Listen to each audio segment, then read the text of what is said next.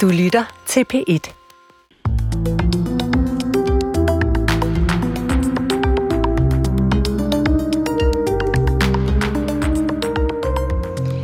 Forfattere gør det, musikere gør det, journalister gør det. De bekender deres tro offentligt gennem bøger og artikler. Det vrimler med udgivelser, hvor vi taler om det, der rører os, den udvikling, vi har taget, og ikke mindst vores tro. Året 2021 har været et spirituelt bekendelsesår. Midt i eksistensen, midt i livet især, kommer trængen til at gøre op med egne historier, og det er slet ikke så mærkeligt, hvis man spørger Søren Kierkegaard. Ham og andre tænker, forbinder vi os til i denne udgave af Tidsånd, programmet, der taler verden ind i troen og troen ind i verden. Mit navn er Paula Larein. Velkommen til.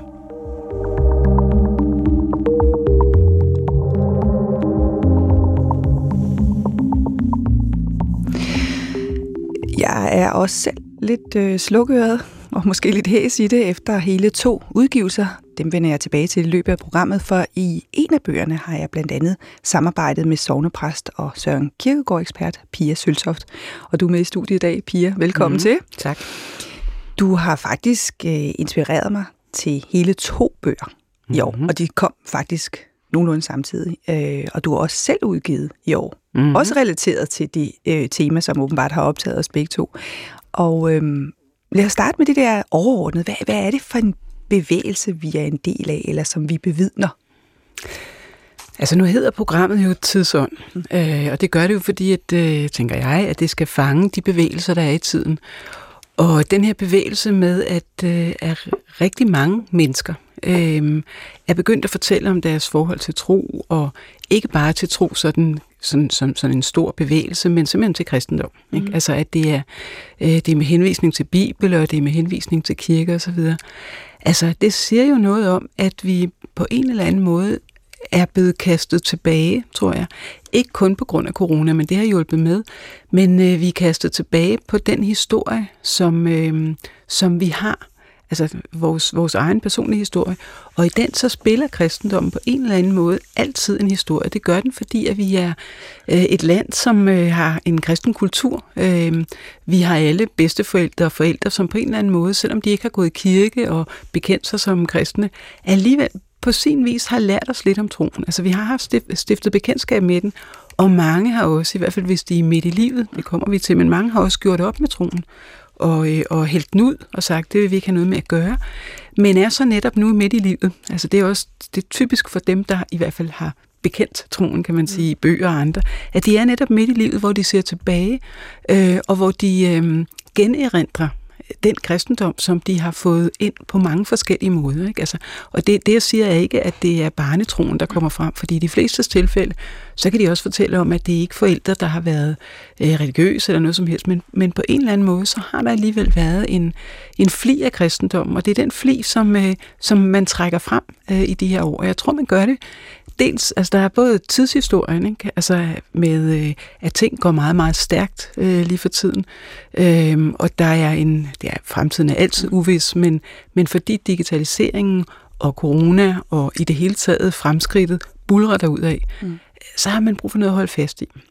Og derudover, så når man er midt i livet, øh, altså rent aldersmæssigt, jamen så har man også brug, brug for noget at holde fast i, fordi man er sådan set oversenigt, om man så må sige, der er ikke så lang tid til, at vi ikke har et liv mere.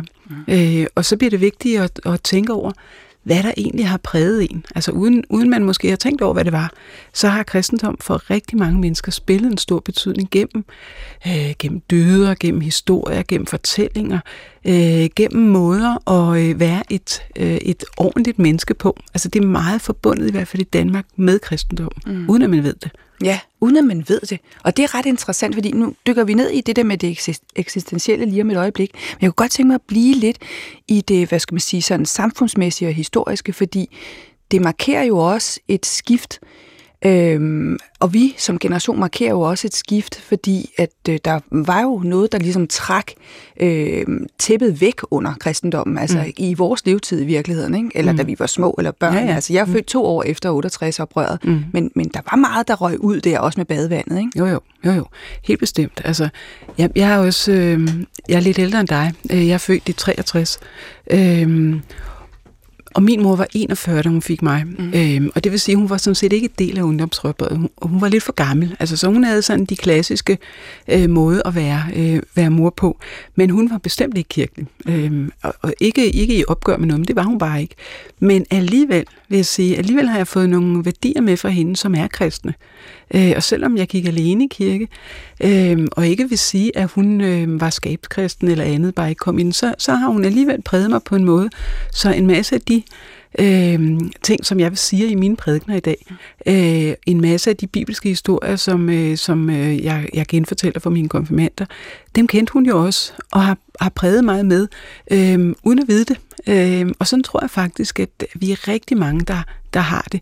Øh, selv de forældre, der er øh, barn af ungdomsoprør, eller var ungdomsoprører, og gjorde op med kirken osv., er jo også præget af kristendom. Mm. Vi har haft forældre øh, længere tilbage, som måske har gået i søndagsskole, øh, som har en, en del af deres værdier derfra. Altså, så kristendom har jo øh, igennem de mange øh, tusind år, den har præget os på en måde, som, øh, som vi ikke rigtig kan komme bort fra det der ord kulturkristne, det bliver ofte sagt sådan lidt nedsættende, som om, at så er man ikke rigtig kristne. Det synes jeg faktisk er helt forkert. Altså, fordi når kristendommen kryber ind i os på den måde, som øh, den, den faktisk gør som, øh, som samfund, ja, så er den jo blevet en, øh, en del af vores livsnerve. Øhm, og selvom det ikke betyder, at vi så kommer i kirke, eller bliver gift i kirken, eller får vores børn døbt, ja, så præger dens værdier os øh, alligevel. Og det synes jeg faktisk er det fornemmeste. Det er meget mere fornemt, end at, end at, øh, at, at bekende, at nu går jeg også i kirke, og mm. virkelig troende. Altså, jeg synes, det at være kulturkristen er sådan set ganske... Øh, det er en, en ganske fin måde at være kristen på, ja. at, det, at, at det er en del af ens kultur. Ens. Det er jo en af de nye ord. Jeg vil faktisk også gå ind i det der med sproget og så videre lidt mm. senere, men, men, men lige for at samle det hele omkring det der det overordnede, så kommer ordet vækkelse jo ind i mm. min, ja. i, min, i min øh, sådan lystavle. Øhm, men det er jo et lidt betændt ord også historisk set. Ikke? Altså, er vi i gang med en ny vækkelsesbølge? Nej, det, det, det tror jeg sådan, så, det tror jeg ikke. Mm. Altså, øh, når, når, man, når man taler om vækkelser, så er det jo typisk en, øh, en, et, et, et religiøst segment, som får vind i sejlen, om man så må sige, øh, på en sådan måde, at de bliver til en bevægelse. Øh, og, og det har jeg set op igennem øh, historien selvfølgelig, men det, det, sådan synes jeg ikke. Det, øh, altså, de, de mange, der øh, fortæller om, hvilken betydning kristendommen har for dem, det er jo mange forskellige betydninger, kan man sige. Der er ikke tale om én vækkelse. Øh, der er blot tale om, at, øh, at øh, sammenhængen består i, at de alle fortæller om et forhold, og et, ofte så et, et forhold til kristendommen, som har været brudt, og så er blevet genoptaget.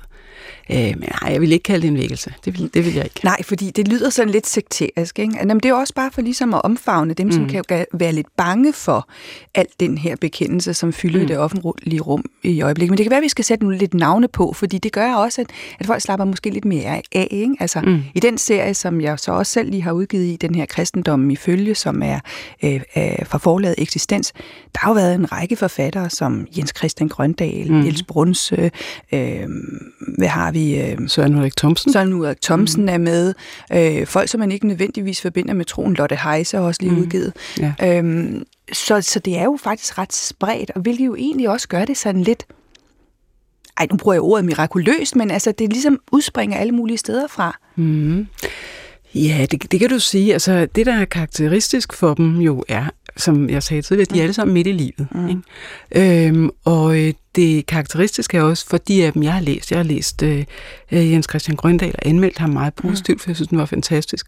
Og Søren Ulrik Thomsens. Og hvis man tager Søren Ulrik Thomsens øh, bog, øh, som hedder Tro mod ritualet, så er det jo netop en, øh, en beskrivelse, ligesom faktisk Jens Christian Grøndal, om, at, øh, at der har været et opgør med kristendommen. Øh, en, en, en kulturradikalisme, som har gjort, at nu skulle den sørme ikke få lov at bestemme i. Mm. Men, øh, men så også en, øh, en genfødsel, om man så må sige. Altså, som i begge tilfælde faktisk er kirkelig. Ikke? Altså, som betyder, at, øh, at, øh, at de kommer i kirken. Øh, altså Søren Ulrik Thomsen siger det så, så smukt, at når man kommer i kirken, så behøver man sådan set ikke selv være troende, fordi man, øh, man, man står på alle de andres øh, tro. Mm. Og lidt efter lidt kommer det. Man, man lærer det øh, på en eller anden måde. Altså jeg tror, jeg tror, det der hænger sammen med det, det er en, en større refleksion øh, over sig selv i livet.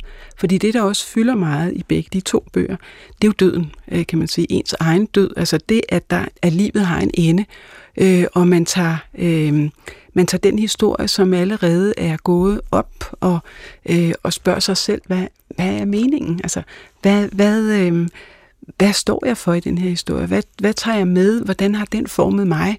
Og hvordan har jeg formet dem? Og hvordan har den kristne historie formet mig? Fordi det er jo det, der bliver, øh, det er jo det, der bliver øh, en del af, af de her fortællinger, også i din egen øh, faktisk. Ikke? Altså, øh, I morgen er det sidste søndag, øh, eller søndag er det sidste søndag i kirkeåret, og... Øh, der, det, det, kirkeåret er jo et andet år. Ikke? Det er et parallelt år, som, øh, som ikke følger kalenderåret.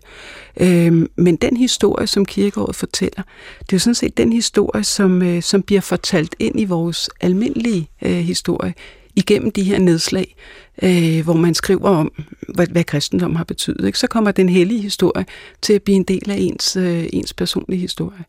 Øh, og, og, jeg, og det synes jeg er meget smukt, men jeg synes heller ikke, det er så underligt egentlig. Mm. Men altså... Ja, nej, ja, det er ikke så underligt. Nu, brugte jeg ordet mirakuløst. Mm. Det kunne have været vidunderligt ja, ja, øh, i virkeligheden. Ja, ikke? Og så siger du, jamen det er ikke så underligt. Um, men på den anden side, altså det kommer lidt an på vinkel. Ikke? Altså om mm. noget er vidunderligt, eller bare ikke så underligt. Mm. Mm. Ja. Nå, men ja. det, er jo, det, er jo, det er jo vidunderligt i, altså jeg forstår det godt på den måde, at øh, og mirakuløs, som du siger, altså, fordi det er jo også en, øh, altså i hvert fald hvis man selv øh, synes om kirke og kristendom og så mm. videre, det gør man jo i hvert fald, hvis man er præst, mm. så er det da vidunderligt. Ikke? Mm. Altså, at, øh, at der bliver så, sådan en, øh, en massiv... Øh, jeg ved ikke, om man kan kalde det opbakning, men, øh, men altså, at det bliver i talesat. Og i talesat, det ved jeg, vi skal komme ind på øh, lidt senere, men i talesat på en måde, og i et sprog, som er øh, tilgængeligt for alle dem, som måske ikke tænker, at de er øh, kristne overhovedet, eller måske bare de der kulturkristne, men altså pludselig øh, så kommer der ord og sprog på, øh, på noget, som, øh, som taler ind i den virkelighed, vi er i, med det sprog, vi bruger til daglig. Ja, men så lad os dykke ned i selvet.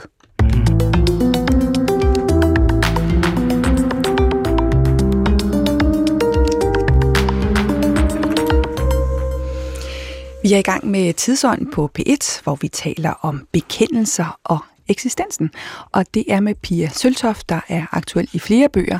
Kunsten at blive et ordentligt menneske er din helt egen, og så er du også med i min bog, som hedder Midt i mhm. livet, hvor du sammen med 11 andre mennesker omkring de 50 fortæller personligt om øh, jeres liv, om jeres erfaringer med kærligheden og forestillinger om død og efterliv. Mm. En af de andre i bogen, nemlig øh, Vincent Hendricks, der ligesom du beskæftiger sig med filosofi, fortæller om, hvor vigtigt det er at kunne svare på, hvorfor man gør noget. Altså, mm.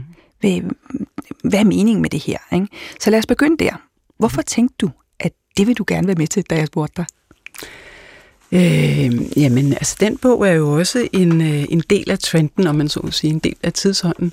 Øh, og jeg er også en del af dem, der er midt i livet, øh, og derfor reflekterer over, øh, hvor jeg kommer fra, og, øh, og hvor jeg skal hen, og hvorfor. Altså, og det tror jeg, vi alle i den bog, og generelt, når vi er midt i livet, gør. Øhm, og så er det jo en interviewbog, hvor du har skrevet dig selv ud. Ikke? Vi har siddet og talt sammen i to timer i mm. Christianskirke, du og jeg, og du har talt med de andre øh, interviewet, og så har du skrevet dig selv ud, kan man sige, sådan så der er en, en lille indføring, men ellers så får man lov at tale selv. Mm. Og det er jo en vidunderlig måde at fortælle sin historie på, fordi det er at fortælle den til en anden. Mm. Øh, men, øh, men samtidig så fortæller man den jo øh, til sig selv, om man så må sige. Altså, jeg, jeg ved, fordi det har vi snakket om mm. tidligere, og og det skriver du også lidt om i, i forud af bogen, at du har lavet dig inspirere af Kierkegaard. Mm. Og det, som øh, han, han taler om med en dobbeltbevægelse. Altså, at når man skal finde ud af, hvem man er, så skal man ikke slå op i en manual, men man skal sådan set se på den historie, man øh, allerede har. Det liv, man allerede har levet. Øh, de relationer, man har. De valg, man har truffet. Alt det tilfældighed, som, øh, som er i et liv. Og i helt det moras, øh, når man sådan kigger tilbage, så prøve at finde ud af, jamen, hvad, er, hvad har været afgørende for mig? Øh, hvad har bestemt den, jeg er? Øh, hvor, øh, hvor er det, at jeg øh, har taget nogle afgørende valg, eller hvor er det, at andre mennesker har taget nogle valg, som, øh, som, øh, som gør, at jeg er kommet den ene eller den anden vej? Og så skal man sådan set overtage alt det som sit eget selv. Altså, at man tager sin historie øh, på sig. Og, og det er lidt som at, mm, som at en anden fortæller ens historie. Så en Kierkegaard taler om, at man lader sig digte. Mm. Ikke? Altså, fordi man egentlig får sin egen historie fortalt. meget ofte, når vi fortæller historier, hvis man sidder til et middagsselskab, så har vi alle sammen sådan en øh, to minutters fortælling. Ikke? Hvem er du, Paula? Ikke? Og så kommer der, jeg er journalist, og jeg lever sådan og sådan, og jeg er gift med den. Og, mm, øh, det er sådan en historie, vi er vant til at fortælle, som giver god mening, som har hoved og hale, og øh, fortæller noget pænt om en selv. Mm. Den, sådan en historie bliver vi nødt til at have, sådan en elevator speech faktisk. Ikke? Så har vi den der historie, vi fortæller i vores CV, hvor det ser ud som om, at vi altid har været på vej mod den stilling, vi sidder i øh, i dag. Og det er selvfølgelig også en konstruktion. Men den der historie, hvor man kigger tilbage på det liv, der er levet, det er sådan set ikke en historie, man fortæller andre. Det er en historie, man fortæller sig selv. Øh, og så er det som at blive fortalt den.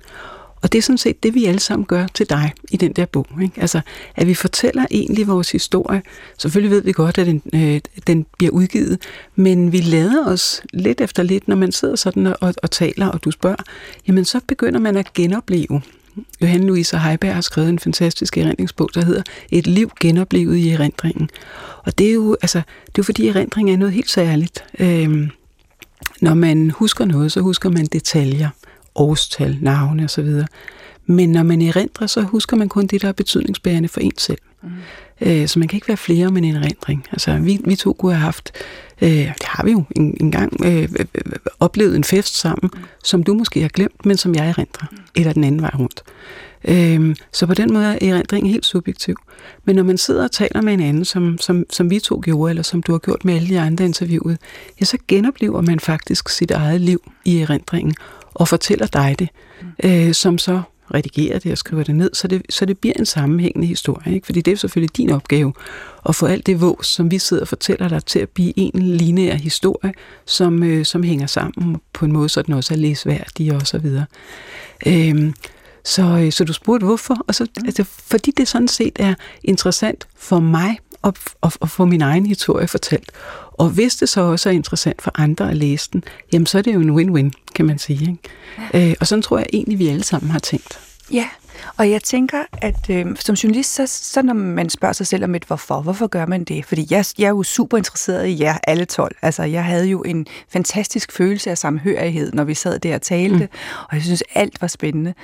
Og så tænker jeg, jamen, altså, hvordan sørger jeg for, at også andre synes, at det her det er spændende? Og i den proces, øh, tankerække, hvor jeg tænker, okay, det skal jo også nytte noget, når man beder folk om at stå derude faktisk nøgne og fortælle om deres erindringer og noget, som er virkelig betyder noget mm. for folk. Ikke? Øhm, så skal du også kunne komme videre. Og så tænkte jeg, jamen, det jeg oplever ved at lytte til jer, det må andre jo egentlig også opleve. Altså det vil sige, vi spejler os jo konstant mm. i hinanden. Øh, og det må være, fordi vi deler noget. Hvad er det egentlig, vi deler med hinanden? Ja, vi deler jo først og fremmest det, at vi er midt i livet. Mm. Og derfor også er, øh, er opmærksomme på den historie, som, øh, som vi har haft. Og opmærksomme på, at den historie, vi har fremadrettet, er begrænset. Ikke? Altså, øh, midt i livet er jo også en tilsnigelse, ikke? fordi mm. så skulle vi i hvert fald alle sammen blive, blive 100 eller, eller derudover. Det gør vi, ja. så vi er, vi er jo over øh, midt i livet. Mm. Øh, altså, jeg har læst øh, Christian Jungersens bog, øh, Du kan alt, øh, som jo også handler om en mand, der er midt i livet. Øh, og det, der er særligt ved den mand, øh, eller den, det er jo en fiktiv figur, men det er jo, at han ikke har nogen historie. Mm. Øh, at han er fuldstændig aldeles historieløs. Øh, i, I betydningen, at, øh, at de ting, som øh, han har med sig, et ægteskab og en søn og så videre, øh, på en eller anden måde kommer til at betyde mindre og mindre. Øh, og i det nye liv, om man så må sige, efter øh, skilsmisse 50, ja, så kan der ske nogle vanvittige ting, som heller ikke kommer til at betyde noget. Man kan hele tiden genopfinde sig selv, man kan hele tiden blive den bedste udgave af sig selv. Og nu er det jo, det er jo rent fiktion. Men din bog viser jo lige det modsatte, at det kan man ikke. Mm. Øh, ikke at man er fastlåst øh, i et selvbillede, øh, men at man trækker en hale af kontinuitet med sig, fordi man har en historie. Og i den historie, så er der rigtig meget, øh, der er rigtig meget kærlighed. Øh, ikke bare øh, til en mand eller en kvinde, men til børn og venner osv. Og, så videre, og rigtig mange relationer, uden hvilket man ikke vil være den, man er. Ikke? Altså, øh, så selvom der kan være nogle ting, man øh, store ting endda, man har glemt, øh, eller ting, man har fortrængt, øh, og aldrig kommer i tanke om igen, øh, ja, så er der alligevel en virkelig, virkelig mange relationer i den historie, man har, som, øh, som gør en til den, man er. Og det er sådan set det, der binder os alle sammen i den øh, bog, og også øh, binder os sammen med dig, at den historie, vi fortæller, det er en historie, hvor vi, ligesom Vincent Hendrik siger, vi forsøger at give den mening. Vi, vi, vi kan ikke lade være. Altså, Kierkegaard vil også sige, vi kan simpelthen ikke holde ud og leve, hvis øh, at vi ikke har en livsanskuelse. Altså, hvis, hvis, der ikke er en, hvis vi ikke kan se en eller anden form for rød tråd i det, vi gør, så fortvivler vi. Mm. Ikke? Altså, så, så bliver alt vilkårligt og hensigtsløst. Og det er jo præcis det, man kan, når man tager sig tiden til at fortælle sin egen historie til en anden, for eksempel. Eller bare til sig selv, skrive den ned. Øh, det er jo ikke alle historier, som øh, man behøver at udgive. Man kan så sagtens øh, skrive sin egen historie for sin egen skyld i en dagbog, eller på sin computer, eller et eller andet. Men det er faktisk en ret fin øvelse, øh, hvor man netop ikke skal tænke, nå, den skal også sælge bøger, eller den skal jeg også fortælle min gode veninde, men hvor man egentlig lader sig selv sit eget liv fortælle ved at skrive det ned. Ja, og hvad, og hvad er det, der opstår der, altså når man, når man gør det? Hvad er det, man får ud af det? Jamen, man får mening, synes jeg. Ikke? Altså, man, øh, man, man får et, et blik på, hvordan en del ting i ens liv, som man måske egentlig opfatter som adskilte, rent faktisk øh, hænger sammen. Og en masse af de tilfældigheder, som, øh, som et hvert liv er fuld af, også bliver, øh, bliver bærende øh, for, øh, for den måde, man har levet sit liv på. Altså det, man, det, man, øh, det man, man typisk får, det er, altså, når man laver den der øh, lille historie, jeg fortalte om, når man sidder til et middagsselskab og ikke kender sin bord her, øh, så er det jo en historie, som er en, en konstruktion, hvor man slår ned på noget. Ægteskab, arbejde, børn, og hvor bor du og sådan. Men det er jo ikke nødvendigvis det, der er vigtigt for, hvem man er. Og det er lidt det, der kommer frem, når man sidder og fortæller, eller lader sig sin egen historie fortælle, ikke? Så, så bliver det måske tydeligt, hvad der egentlig har haft betydning, at det var den veninde, som man stadig ser hver eneste dag eller uge, men, men så hun har egentlig en afgørende betydning for ens liv, som man ikke tænker over så meget. Eller det var det, ens mor sagde, eller det var hvad, hvad, hvad, hvad det nu måtte være. Ikke? Altså, men hvor meningen ikke ligger i, at det er en mening, der skal serveres som en helhed over for en anden, og slet ikke for at imponere nogen. Men det er egentlig det at, at tage sig tiden til at, øh, at gå i dybden med sit eget liv. Øh, ikke for at konstruere det og blive en bedre udgave af sig selv, men bare for at finde ud af, hvem er jeg egentlig? Mm. Altså. Og en af de klare pointer, som øh, kommer frem navnlig i din historie, men i virkeligheden kan man læse den ind i alles historier, det er jo det der med, at vi er formet af andre. Mm. Altså, at selvom vi har levet en meget individualiseret tid, og vi øh, skal stole på os selv og, øh, og have selvtillid osv., så, videre, så er det jo meget, meget klart, at vi ikke bliver os selv alene. Ja, ja, ja. Det er helt tydeligt.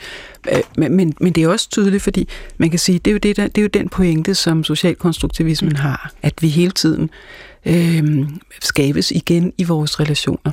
Og det tror jeg ikke er helt rigtigt. Altså, mm. det er helt, det er 100% sikkert, at vores relationer former os. Men øh, de former os netop. Ikke? Altså, det er ikke sådan, at vi bliver en ny, hver gang vi får en ny relation. Øhm, altså, hvis man nu forestiller sig et, et menneske som sådan en, øh, en klump ler, Altså, så den her klump ler, jamen den, øh, den tager form, øh, når vi møder øh, et menneske, når vi er i den relation, men det er den samme klump ler. Altså, den kan ikke blive noget helt andet. Øh, altså, så, så, så, så en socialkonstruktivistisk tankegang vil sige, at vi hele tiden kan lave os selv om, at vi hele tiden kan blive en ny, bedre udgave af os selv, og det tror jeg bestemt ikke. Men, øh, men den her klump ler, vi er, øh, den er ikke formet på forhånd. Den bliver øh, hele tiden, der er hele tiden nogen, der løber ind i den og giver den en ny form. Så retter den sig lidt ud og sådan, men det bliver ved med at være os selv, om man så må sige. Så vi kan ikke blive hvad som helst. Øh, man kan ikke alt. Øh, altså den her lærklump og alle de relationer, der er bounced ind i den, den bliver ved med at følge os øh, livet igennem.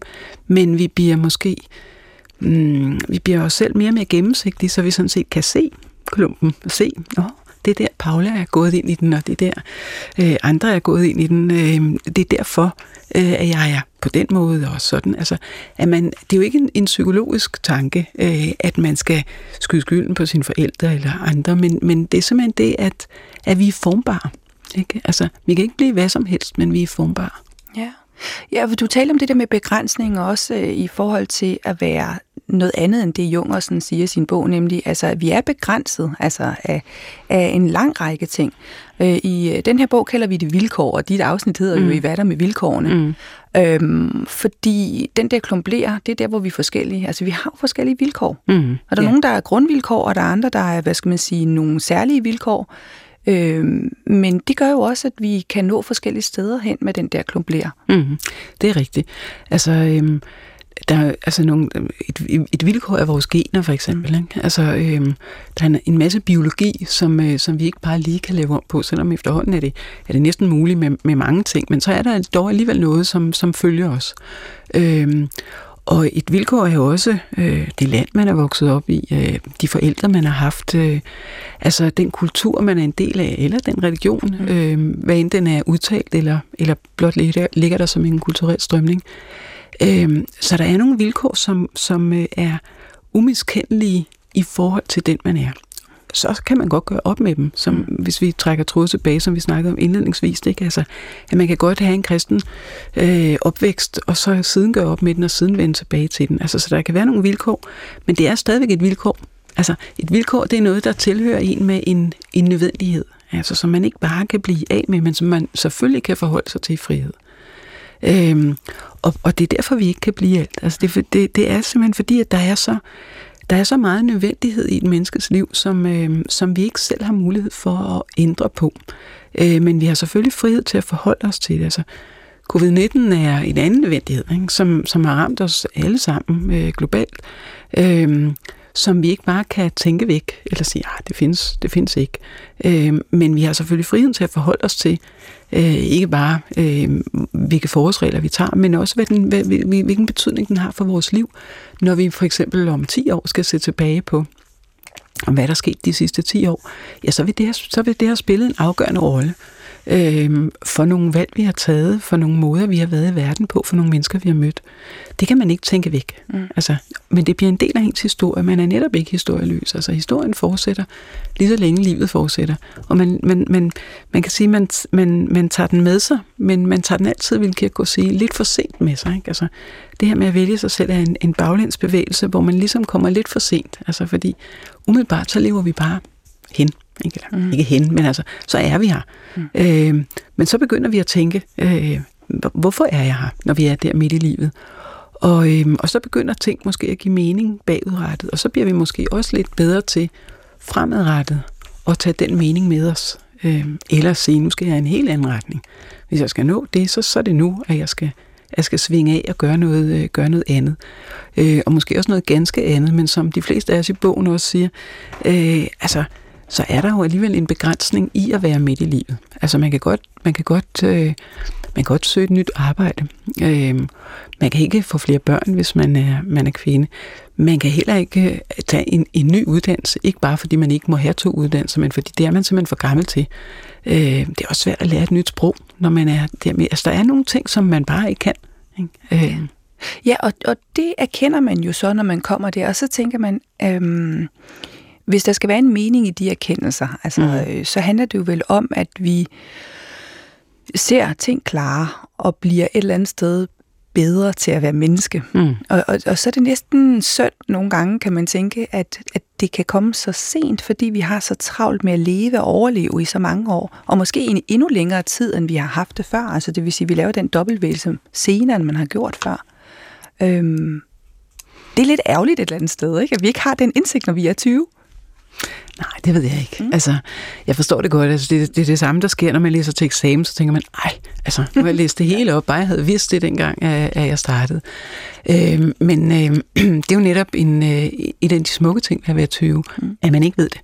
Øh, det er også en af de svære ting selvfølgelig ved at være, være 20, som er et af de spørgsmål, øh, du, du stiller i bogen. Mm. Hvordan vil du tale, eller hvordan er det at være 20?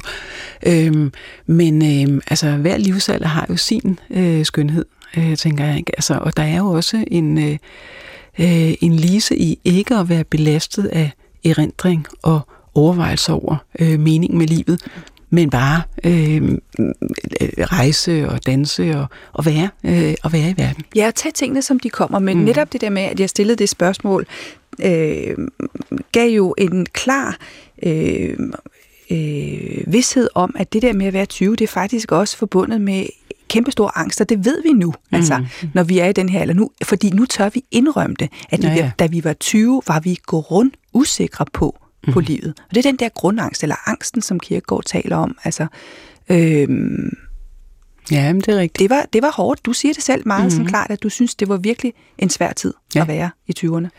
Ja, altså det er jo, det er jo i 20'erne, man sådan, øh, man typisk er færdig med gymnasiet, hvis man har taget det, og skal vælge en uddannelse, men det er også der, man tænker, hmm, måske skal jeg finde en mand, som er, er lidt mere blivende karakter, måske skal jeg have børn, hvor skal jeg egentlig bo, og, øh, altså får jeg nogensinde et job, eller hvad, hvad sker der egentlig? Ikke? Altså det er, jo, det er jo hele livet, der egentlig er på spil der. Ikke? Øh, og man har sådan set ikke øh, rigtig nogen til at guide en. Altså, der kan være, der er en studievejleder nogle forældre naturligvis, men, men de er jo et helt andet sted i livet. De er midt i livet typisk. Ikke? Øh, med alle de erfaringer, som, som vi to har nu. Men dem kan man ikke bruge til så meget der. Vel? Man skal jo ligesom selv ind i det. Ja, man, skal, man er fri til at vælge selv, og det er jo netop den der frihed til at vælge, der paradoxalt nok er det, der begrænser en, eller, mm. eller som, som, som gør, at man bliver så usikker. Ja, ja altså, og det er derfor, det er helt frygteligt, når, når vi, når vi øh, siger til vores børn hele tiden i dag, I kan hvad som helst. Ikke? Altså, det er jo bare at bære ved til den her grundlæggende angst, Altså, nu det, har vi jo nævnt Kierkegaard flere gange, men med hensyn til angsten, så taler han jo netop om, at den, øh, den har at gøre med en erkendelse af frihedens mulighed. Mm. Altså, at vi bliver opmærksom på, at nu har vi muligheden for at præge vores liv på en afgørende måde. Angsten er der hele tiden, han taler om den som værende i grunden, men øh, når der er de her, øh, de her situationer i livet, som er afgørende, øh, som, som, som for eksempel ligger i de her livskriser. En krise, den er, det er jo det er bare en græsk, det betyder bare en omvending. Altså, når man går fra barn til voksen, for eksempel. Det er en krise i betydningen, at man forlader noget, man kender, og man begiver sig ud i noget, man ikke kender. Så derfor er angsten, siger han, meget øh, markant øh, netop der. Øh, den er også, den følger ind gennem livet, men i midtvejs, øh, i midtvejslivet, eller midtvejskrisen, ja, der er angsten, der er der selvfølgelig også. Ikke? Altså, men ikke som en, øh, ja, ikke som en anomali eller noget, man skal øh, dulme med, med medicin eller andet, men sådan en markør, der siger, nu bliver du nødt til at, at tage dig sammen, fordi nu er der gået over halvdelen af livet, faktisk næsten to tredjedel. Ikke? Øh, hvis, du skal have, hvis du skal have det ud af det, du gerne vil, øh, så, skal du, så skal du gøre det nu. Ikke? Altså, og det er jo angstfremkaldende, kan man sige, at, at det faktisk er op til en selv at prøve at tage den drejning. Men, øh, men han vil så sige, at angsten er, er for, at du kan mærke det. Altså, øh, så du kan mærke, at nu er det nu. Er det nu. nu. Nu skal der ske. Øh, nu skal der ske noget afgørende. Øh, men selvfølgelig, øh, så kan angsten også tage overhånd. Øh, i, I den bog, der hedder Begrebet angst, så taler han om, at angsten kan blive dæmonisk. Og hvis den er det, jamen en dæmoni, det er jo noget, noget andet tager over. Ikke? Sådan mm. beskrives dæmoner i det nye testamente. Ikke? De kommer og sætter sig på mennesker, og når Jesus driver dem ud, så sætter de sig i nogle svin eller andet. Det er sådan et eller andet, der tager over. Og når Kierkegaard beskriver det dæmoniske i angsten, så siger han, at angsten kan også tage magten fra en. Og så bliver den sygelig. Ikke? Så er det der, hvor man ikke tør forlade sit hjem, eller ikke, ikke, ikke tør at tage livet på sig, øh, lukker sig inde og, øh, og ikke vil have, som, som øh, måske er mere omsaggribende en dag, end, i dag, end det har været tidligere. Og netop fordi vi siger, at I kan alt. Ikke? Og det kan man ikke. Altså, der er en masse nødvendighed, der er en masse ting, som, som øh, ikke tillader en at gøre alt. Og øh, det er også sådan, at, øh, at, at selvom man kan meget, så er der meget, som, øh, som ikke er gavnligt, altså som man ikke skal. Øh, veje, der ville være dumme at bevæge, sig nedad. Øh, så, så på den måde, så, så, øh, altså, så angsten er der altid i alle livsaldre og i alle tidsaldre. Men, øh, men måske ser vi den tydeligere i dag i, i vores unge mennesker, netop fordi vi, vi fortæller dem øh, så ofte og så meget, at de kan være som helst.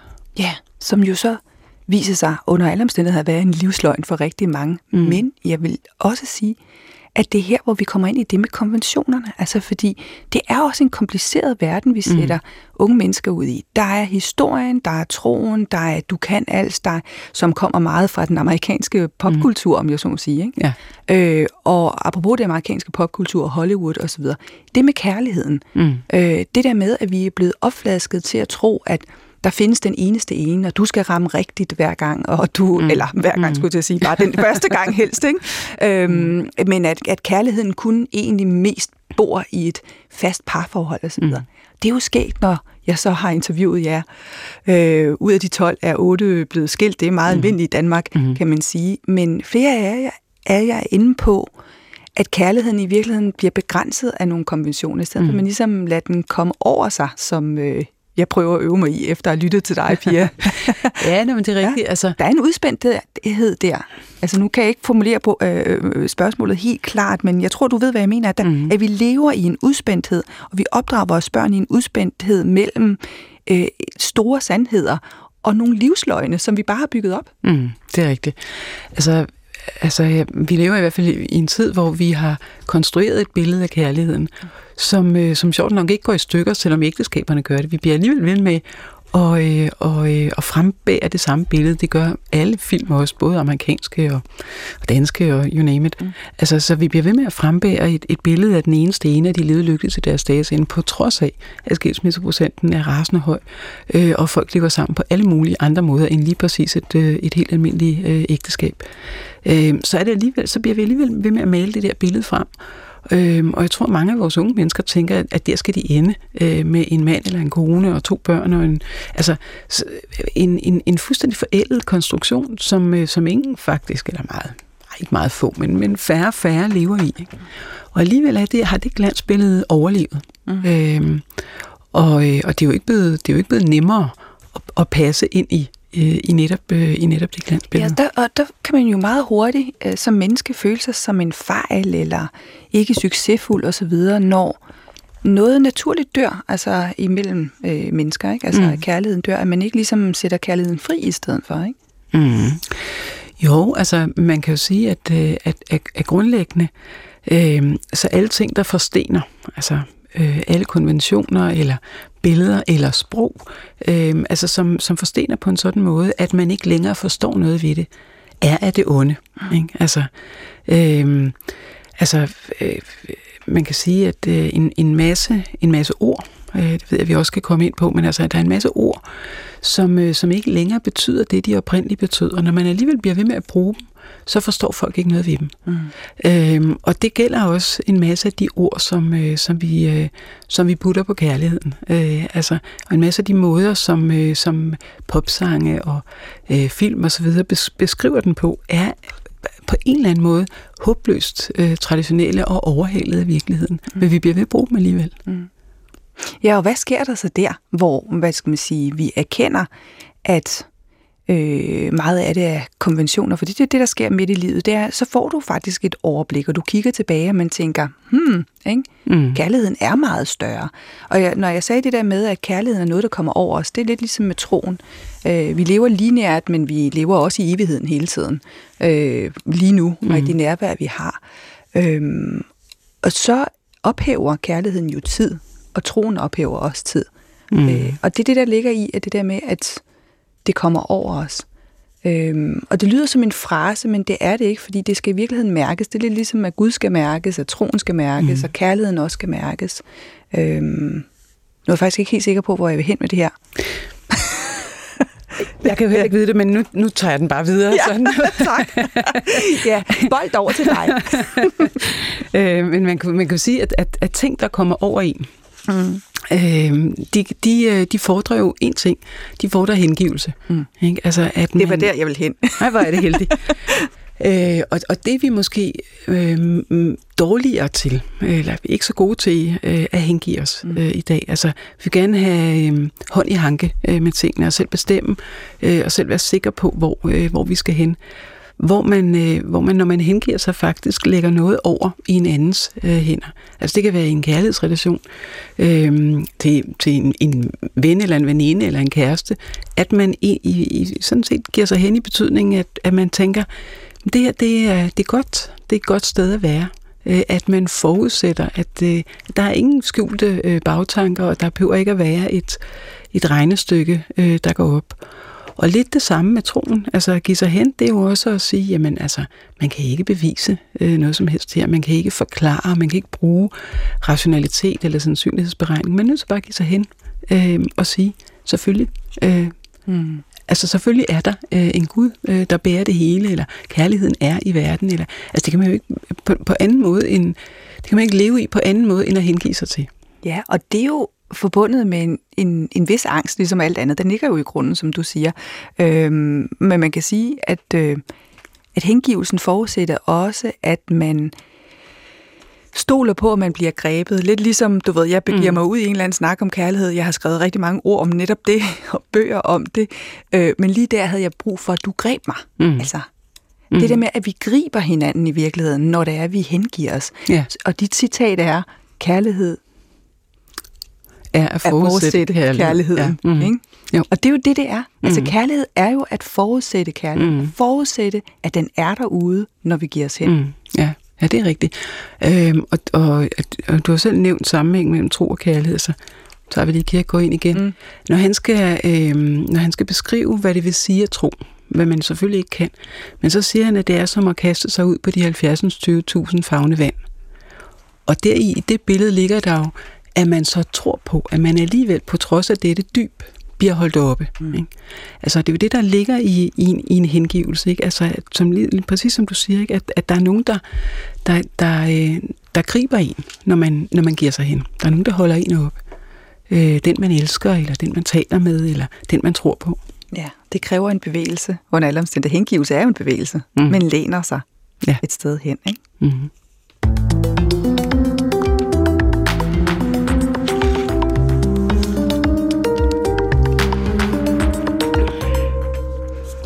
Ja, det er jo ikke sådan, at ting bare sker. Det er med vilje, at vi sidder her midt i livet og midt i tidsånd på P1 i dag med sovnepræst og kirkegårdekspert, teolog, Ph.D., Pia Søltoft og ledelsescoach. Mm-hmm. Fordi øh, der er jo, altså en ting er hengivelsen og friheden og grundangsten osv., men der er nogle ting, vi godt kan gøre selv. Ikke? Bliv bevidst om at gøre selv. Du har været optaget af, af ledelse gennem mange år øh, og har undervist ledere i at bruge kirkegård mm. øh, til øh, deres øh, ledelse. Øh, og så er der det der ord ordentlighed, som faktisk også er blevet sådan en buzzword mm. øh, i ledelse øh, det seneste stykke tid, og formentlig også fordi du også sætter det på dagsordenen. Nu taler vi om det der med eksistensen og selvet, set sådan fra den enkeltes øh, side af, men vi lever jo i sammenhæng med andre mm. hele tiden. Så der er igen det der, hvorfor? Øh, fordi vi kan jo sige, vi er allerede en af de mest ordentlige samfund i verden. Hvorfor har vi egentlig brug for mere ordentlighed? Mm, jamen det har vi faktisk... Øh, det er rigtigt, det gør vi faktisk. lever i, i et meget ordentligt samfund, og vi er sådan set også grundlæggende meget ordentlige, når, når vi taler om danskere. Mm. Men øh, dels, når jeg siger det sådan her meget ordentlige, så kan det godt misforstås. Altså, at vi er sådan nogen, som øh, holder reglerne. Mm. Øh, at, øh, at vi siger tak for mad. At vi, altså, du ved, sådan øh, klæder os passende og så videre. Konventionelle. Altså, ja. ja, ja, ja, præcis. Øh, og det er jo sådan set ikke det, den, den måde, jeg tænker ordentlighed på. Altså, det, jeg taler meget om, det er et, at være et ordentligt menneske. Øhm, og det, øh, det tror jeg sådan set også, vi langt hen af, af vejen er meget. Men øhm, der, ligger, øh, der ligger det i, øh, i, øh, i begrebet, at det kaster os tilbage på os selv, at vi skal tænke over, hvad vi selv synes ville være det ordentlige at gøre i denne eller hin situation. Og der er faktisk en tendens i tiden til, at, øh, at i stedet for at, at sige til folk, det skal du lige tænke over, om du synes, at det er rigtigt, så laver vi et sæt af nye regler, øh, eller retningslinjer, eller forbud, eller påbud, hvor man lidt kan slå samvittigheden fra, øh, og bare skal overholde øh, det ene og det andet. Øh, og med ordentlighed, så, øh, ja, så har jeg så prøvet at, øh, at sige, hvad vil det sige at være et ordentligt menneske? Jamen, det, det, det er noget, man gør for sin egen skyld. Øh, man gør det fordi, ikke fordi, at man, øh, man skal, men fordi, at man så kan holde ud og være sig selv. Altså, men, men der, der er en, en lyst forbundet med det. Og så gør man det selvfølgelig for det andet menneskes skyld. Men øh, man gør det netop fordi, at man vil gøre verden, eller firmaet, eller radiostationen, eller kirken, til et ordentligt sted at være. Ikke? Altså, at man har fokus på, at man er et fællesskab. Så ordentlighed er, øh, er både det at være så god til at være menneske som overhovedet muligt, ikke at være så god som overhovedet muligt, men altså at tage det på sig, det er jo, det er jo, det er jo kun mennesker, som kan handle moralsk. Mm. Det er jo kun mennesker, som, øh, fordi de har en frihed, kan tage nogle afgørende beslutninger og tage ansvaret for dem. Øh, så det er kun mennesker, der, mennesker, der kan være ordentlige. Øh, så i, i, i, selvom vi er ordentlige langt hen ad vejen, øh, så er der alligevel en tendens til øh, at slå samvittigheden fra, om man så må sige øh, og, og bare øh, sige, at hvis vi, øh, hvis vi handler efter reglerne, så behøver vi sådan set ikke at, øh, at overveje øh, med os selv, om det er det rette øh, at gøre. Og man kan sådan set øh, være et meget lidt ordentligt menneske, hvis man kun handler, øh, handler efter reglerne. Det kunne jeg godt tænke mig at høre noget mere om, fordi det er jo faktisk det er jo forskel mellem at gøre noget af pligt og noget af kærlighed. Mm-hmm. Altså, ja, fordi du kan jo lære, jeg skulle lige så sige, en abe at gøre ting af pligt. Altså, mm. øh, men mennesket kan noget mere. Altså, mm. de kan faktisk gøre det med en, med, uden bagtanke. Altså, mm. uden, øh, fordi at det skal du bare, men rent faktisk, fordi det er godt. Ja, ja altså man kan sige, at, øh, at pligtetikken øh, siden øh, Kant har nok øh, pligtetik og nytteetik af de to måder, som vi primært taler etik på i dag. Mm. Når vi, når, selvom, selvom man hverken kender Kant eller nytteetikken, så er det den måde, man, øh, man opfatter etik på. Hvorimod dydsetikken går tilbage til Aristoteles. Øhm, og, og det, der har udgangspunktet for det, det er jo faktisk det her med, hvad, hvad er det, vi alle sammen stræber efter? Jamen, vi stræber efter at Øh, vi stræber efter lykken, og hvad vil lykken sige for et menneske? Det er ikke nødvendigvis at have en masse ting, mm. eller en kærlig relation. Det er meget godt, siger Aristoteles. Dejligt at have gode børn, osv., osv., men der skal mere til. Og det, der skal til, det er, at man lykkes som menneske. Og at lykkes som menneske, det er ikke at have en høj stilling eller en masse penge, men det er at være så god til at være menneske som overhovedet muligt. Altså som en slags, øh, det er en slags håndværk at være ja. menneske. Ikke? Det er noget, man skal blive bedre og bedre til. Og dyderne, jamen det er så pejlemærker, det er i moderne øh, lingo, altså det er redskaber, det er, øh, det er, det, det er pejlemærker i forhold til, hvad vej øh, skal jeg, når jeg, øh, når jeg ikke bare kan regne med, at der er en regel for, hvordan jeg skal handle i den her situation. Hvad er det så, øh, hvad er det så der kan lede mig? Er det barmhjertighed? Er det taknemmelighed? Er det ydmyghed? Eller nogle af de dyder, som er, som er klassiske, eller almen, eller absolute. Øh, og det er dem, øh, jeg for eksempel beskriver øh, i bogen. Så de er sådan pejlemærker i retning af at blive et, øh, et ordentligt menneske. Eller blive så god til at være menneske som øh, overhovedet muligt. Og det, og det er lige så meget for ens egen skyld. For man kan holde sig selv ud, ja. simpelthen. Ja, nu får jeg et billede af de to, altså Aristoteles i Toga for mere end 2.000 år siden, og, øh, og Kant øh, i 1800-tallet, som formulerer det kategoriske imperativ, mm. som vi også har været inde på mange gange, men som mange mennesker lever efter, det er det her med, at du aldrig skal gøre noget ved andre, som du ikke selv ville, altså som ikke kan ophæves til universel lov, mm. som du ikke selv vil udsættes for. Og på den måde en rigtig god leveregel, som de fleste mm. af os har, det den mangler, det er den der, hvad skal man sige, kærlighed i det, altså fordi der bliver bare en pligt øh, omkring det, ikke? Men jeg ser bare billedet af de der to meget forskellige steder, også i verdenshistorie, hvor vi jo i Kants tid i det mindste har arbejdet på at skabe ordentlige forhold, mm. altså ja, for ja. vores fysiske væren, ikke? altså teknologien, øh, hygiejne, alle de der mm. ting, der skulle til. Ikke? Altså Kant og Aristoteles er de største filosofer som overhovedet. Altså mm. Kierkegaard kommer på en pæn tredjeplads, men de to... Ja, det. ja, de, de, de, de, altså, fordi de har jo netop formet vores øh, moralsyn, kan man sige. Mm. Øh, men på to forskellige måder. Aristoteles mm. også formet en masse andet, fordi han kunne det hele. Både altså, naturvidenskabsmand og teolog og hvad ved jeg.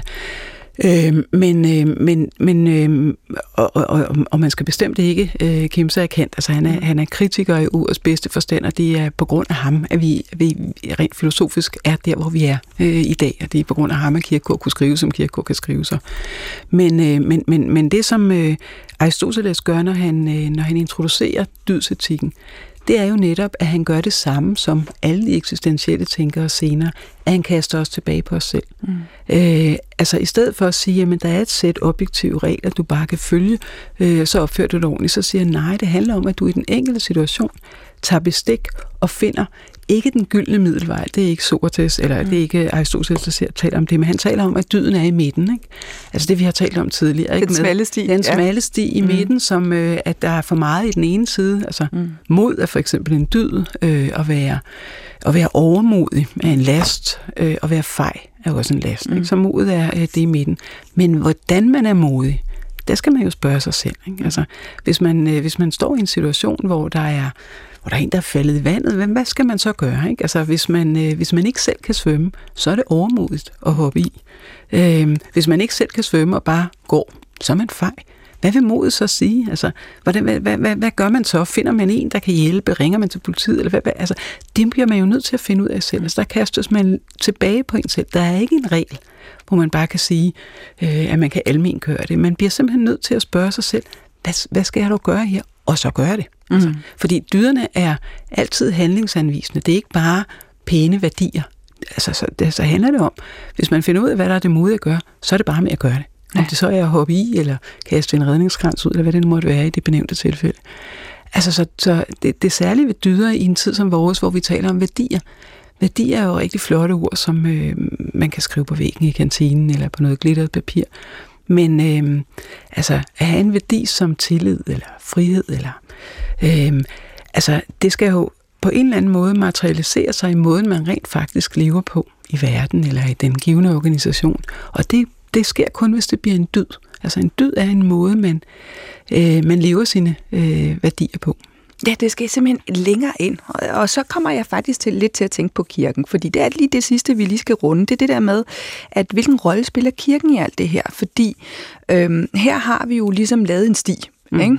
Vi har skrevet nogle bøger, og der er nogle ritualer, der er noget bekendelseskrift osv., og, øh, og det bliver så formidlet år efter år, øh, lidt efter samme skabelon. Øh, og øh, så kommer jeg frem til en anden udgivelse, der har været i år, eller den her uge, altså, som er helt aktuel, som hedder Religiøs sprog i en verden, der ikke forstår det. Mm, ja. jeg synes, det er meget godt ramt, og det er forfatter Marlene Bjerre, som, øh, som lidt skælder ud på kirken for at sidde fast i et, i et sprog, som simpelthen taler hen over hovedet på folk. Mm. Kan du genkende det som øh, præst? Sagtens. Mm. Sagtens. Øh, at, og, og det er helt rigtigt, men der er alligevel to sider i det. Ikke? Altså, fordi det er jo rigtigt, at, øh, at sproget, øh, det religiøse sprog, ritualernes sprog, øh, er, øh, er, er altmodisk eller, eller gammelt, øh, men, men samtidig øh, og, og, og uforståeligt øh, for mange. Hvis man ikke er en, en, øh, en, en gavet kirkegænger, så ved man måske ikke, hvad synd er, eller mm. øh, noget at tilgive sig, alle de her øh, store ord. Men der har man selvfølgelig så prædiknen, hvor man, øh, hvor man har mulighed for at bruge et andet sprog dagligsproget til at forklare det sprog, som, øh, som man måske ikke forstår øh, i ritualerne.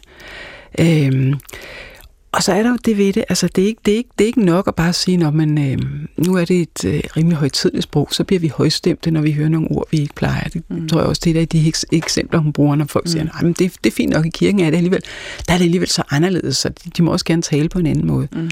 Og det, det, det, det er jo ikke rimeligt. Altså det er jo ikke rimeligt, at så bliver det volapyk. Altså hvis man, øh, hvis man siger noget, som ingen ved, øh, hvad er. Øh, så jeg synes sådan set, altså hvis man nu for eksempel tager Bibelen 2020, så er den jo en forsøg på, øh, det er jo ikke en kirkebibel, øh, og den er netop et forsøg på, at den oversættelse skal, skal tale ind i tiden. Den skal bruge nogle ord, som, øh, som vi rent faktisk forstår øh, og bruger, sådan så vi ved, hvad fortællingerne øh, handler om. Og det synes jeg er et meget fornemt, øh, øh, en meget fornemt arbejde, om man har jo mulighed for at, øh, at bede om som præst at få lov at bruge 2020-udgaven, øh, således at man kan læse derfra frem fra, fra den kirkebibel, vi har nu. Ja, for det den gør 2020, når man læser den, det er, at det bliver meget in your face. Ikke? Mm. Altså, øh, Jesus ord bliver virkelig og nu siger Jesus og ikke Jesu ord, mm-hmm. ja. bliver, hvad skal man sige, øh, meget radikale. Mm. Ikke? Ja. Øh, og han siger ikke sandt, siger jeg, jeg som gør, men sådan kan sætte det historisk på hylden og så videre. Men, men, men, men hør nu på mig. Ikke? Ja. Mm-hmm. Jeg har noget at sige. Ikke? Ja. Øhm, så så, så det, det kan jo noget, det der med, hvis man virkelig vil frem med, mm-hmm. og øh, det være så dyder, eller tro, eller kærlighed, mm-hmm. så gælder det jo om at tale øh, der, hvor øh, den, man skal kommunikere til, er. Mm-hmm. Er det ikke også noget kirkegård, man skal jo tale til der, hvor folk er? Jo, jo. Mm. Altså øh, møde folk der, hvor de er, det er klart. Mm. Altså man kan sige, at alle, alle oversættelser er også fortolkninger. Og når vi har at gøre med en, øh, en, øh, en bibelstekst eller en religiøs tekst, så er, det, så er der altid, så er der altid pro og kontra i forhold til, hvor mange, hvor mange moderniseringer man synes, man kan tillade sig. Øhm, altså det synes jeg egentlig er, er, er fjollet. Altså, mm. den er jo ikke, den er jo skrevet af mennesker, så, så, så mennesker må jo kunne oversætte den øh, til enhver tid med det sprog, som, øh, som man nu taler. Jesus talte jo ikke dansk. Altså, Nej, så. så allerede der. Ja. Ikke? Mm. ja. Men øh, der er jo mange måder at kommunikere med hinanden på, og lige her til allerslut, så, øh, så har jeg taget, jeg har taget nogle kort med, mm. fordi det er jo også, det er jo sådan, også det nye. Der er en, øh, en øh, iværksætter, som hedder Katja Bro, som har lavet en hel masse kort, sådan samtalekort. Hun mm. vil gerne have, at vi taler noget mere sammen. Mm. Øh, og så hun produceret øh, forskellige kort. Jeg har taget det, jeg har med. Det, det er en lille kasse, der kalder sig Small Talk, talk big questions. Mm-hmm. Altså hvor man stiller hinanden nogle spørgsmål, det man kan bruge det som selskabsleje, når man har folk på besøg, og så trækker man det kort hver, og, øh, og så taler man altså der, hvor man er, om, om store ting. Mm. Øh, og nu ja. har jeg lige smugkigget på det kort, som jeg vil have, du trækker. øh, nej, jeg, jeg, trækker, jeg, trækker, nej, vil jeg, jeg trækker det på dig, så trækker det på dig, så trækker du det næste. Og Alright. her, her er spørgsmålet, Pia. Hvad vil du gerne blive kendt for at have udrettet? Hmm. Hmm. Ja, jeg, synes, jeg synes egentlig, at, øh, at, at det, som jeg har gjort, både som, som underviser og som præst og som forfatter, altså det er formidling. Øh, formidling er nogle store spørgsmål. Øh, ikke kun kirkegård, men, men formidling er sådan nogle, hvad er meningen med livet-agtige spørgsmål. Øh, og hvis jeg kan bidrage lidt til, at, øh, at det taler folk om, når de får sådan et kort der. Ja. Så, så det vil jeg gerne kendes for. Ja, det håber jeg da også, efter de har hørt det her program, eller læst nogle af dine bøger osv. Det kan, det kan være, at du lige kan trække det her næste kort til mig så. Mm. Mm, tror du, der findes rumvæsener? Nej, det er et godt spørgsmål. Det er lige et spørgsmål for mig. Øh, ja, det tror jeg. Ja. Og ved du, hvorfor jeg tror det? Mm. Det tror jeg simpelthen, fordi det er meget sjovere at tro på, end hvis der men tror på det modsatte, nemlig at der ikke er. Og sådan har mm. det lidt med alt slags tro, som vi ikke kan bevise. Altså, det er da meget sjovere mm. at udvide sin horisont med noget forestilling, mm. end ikke at have det. Man kan i hvert fald ikke modbevise, at der gør det. Ja. Præcis, mm. og så kan man jo tale frit for leveren. det er også lidt det, vi har gjort her, vil jeg lige sige. jeg har kommet til at trykke på en forkert knap. I ren iver trykkede jeg på den forkerte knap. Nu får I den rigtige outro, og den, den er bare helt, helt stille og rolig at ligge her i baggrunden. Og markerer, Pia, at vi har siddet her og øh, talt om vigtige ting i livet, om dybden øh, ved eksistensen, øh, og, øh, og her til sidst også øh, gjort lidt sjov ud af det, fordi det er jo også det, det er. Altså, det skal også være lidt sket mm. at snakke om de store spørgsmål, synes jeg i hvert fald. Eksistensen og erfaringerne fortsætter også efter den, den her udsendelse, men øh, nu har vi jo øh, sat lidt ord på det i håb om, at, at du får lov til at netop at påvirke folk til netop det. Så mm. har du udrettet noget, så er du kendt for at udrette det, Pia Søltoft, sovnepræst på Christianshavn øh, og også kirkegård-ekspert. Jeg håber, I reflekterer videre derude. Jeg vil sige mange tak, for at I lyttede med. Det, mit navn er Paula Lerein, og det her det var Tidsånd. På hjertelig genhør.